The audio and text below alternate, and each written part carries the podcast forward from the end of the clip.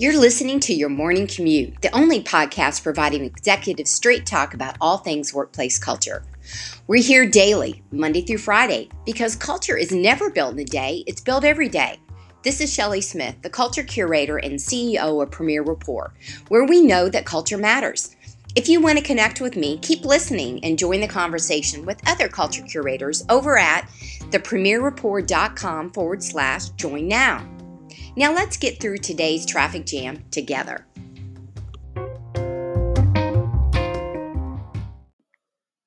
Today, let's talk about things that can cause, do cause, will cause kind of some conflicts inside of the work environment and things that you can think through as you continue to further define what right looks like around your you know your company culture norms so a few of the things is number one, the difference in values. So, you know, we are all deeply rooted in personal values that carry over into the workplace. So, oftentimes, these are things that kind of disrupt and cause conflict.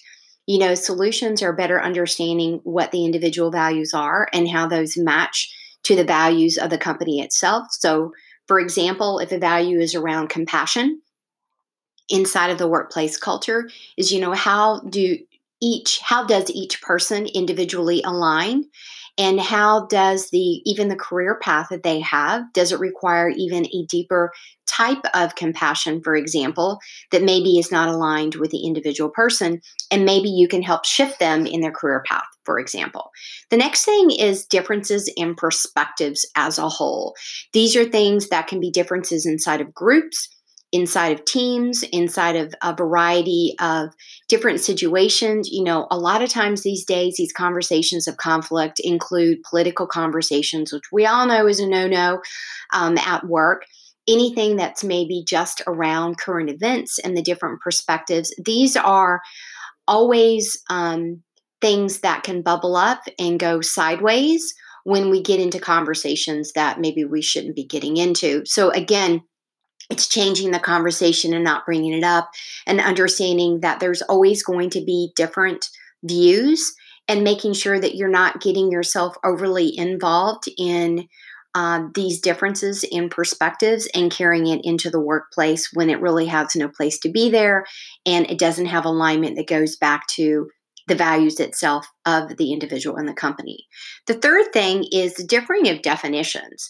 You know, and what I mean by that is really communicating and reinforcing what right looks like around what a job is well done, for example.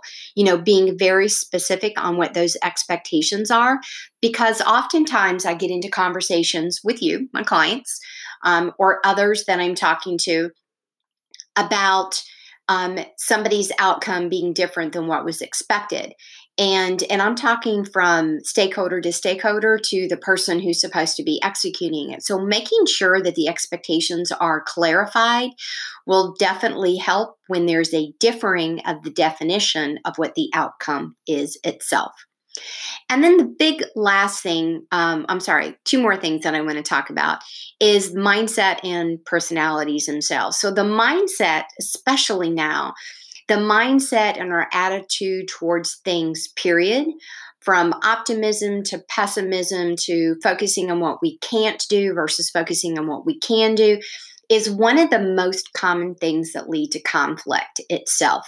And so being able to shift those channels and to have deliberate conversations. And I like to move people into more of the not what we can't, but what can we do, or making a list of things that are not viable options to quickly move into things that could be viable options, and allowing people to really share their different perspectives around it so that you can gain agreement on both sides. And then the last thing that causes a lot of conflict inside of work is our personalities themselves. So, and I'm going to separate the personality, I'm going to move it into the behavioral component of who we are and how we show up. Because if I like to talk things out and you like to be reflective, then I might be pushing when you're just trying to be quiet and reflective.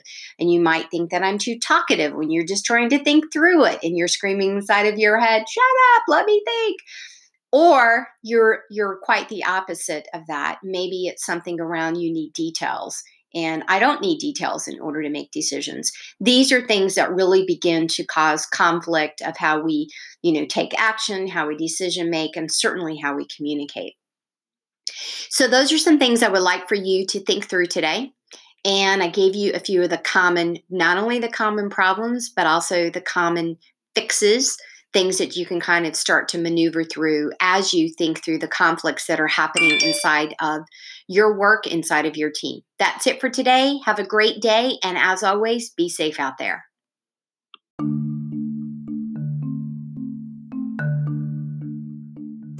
Thank you for riding along with me this morning on your morning commute. Please rate, review, and subscribe, and be sure to visit us at premierrapport.com to get a peek at all the resources waiting for you when you become an official Culture Curator member.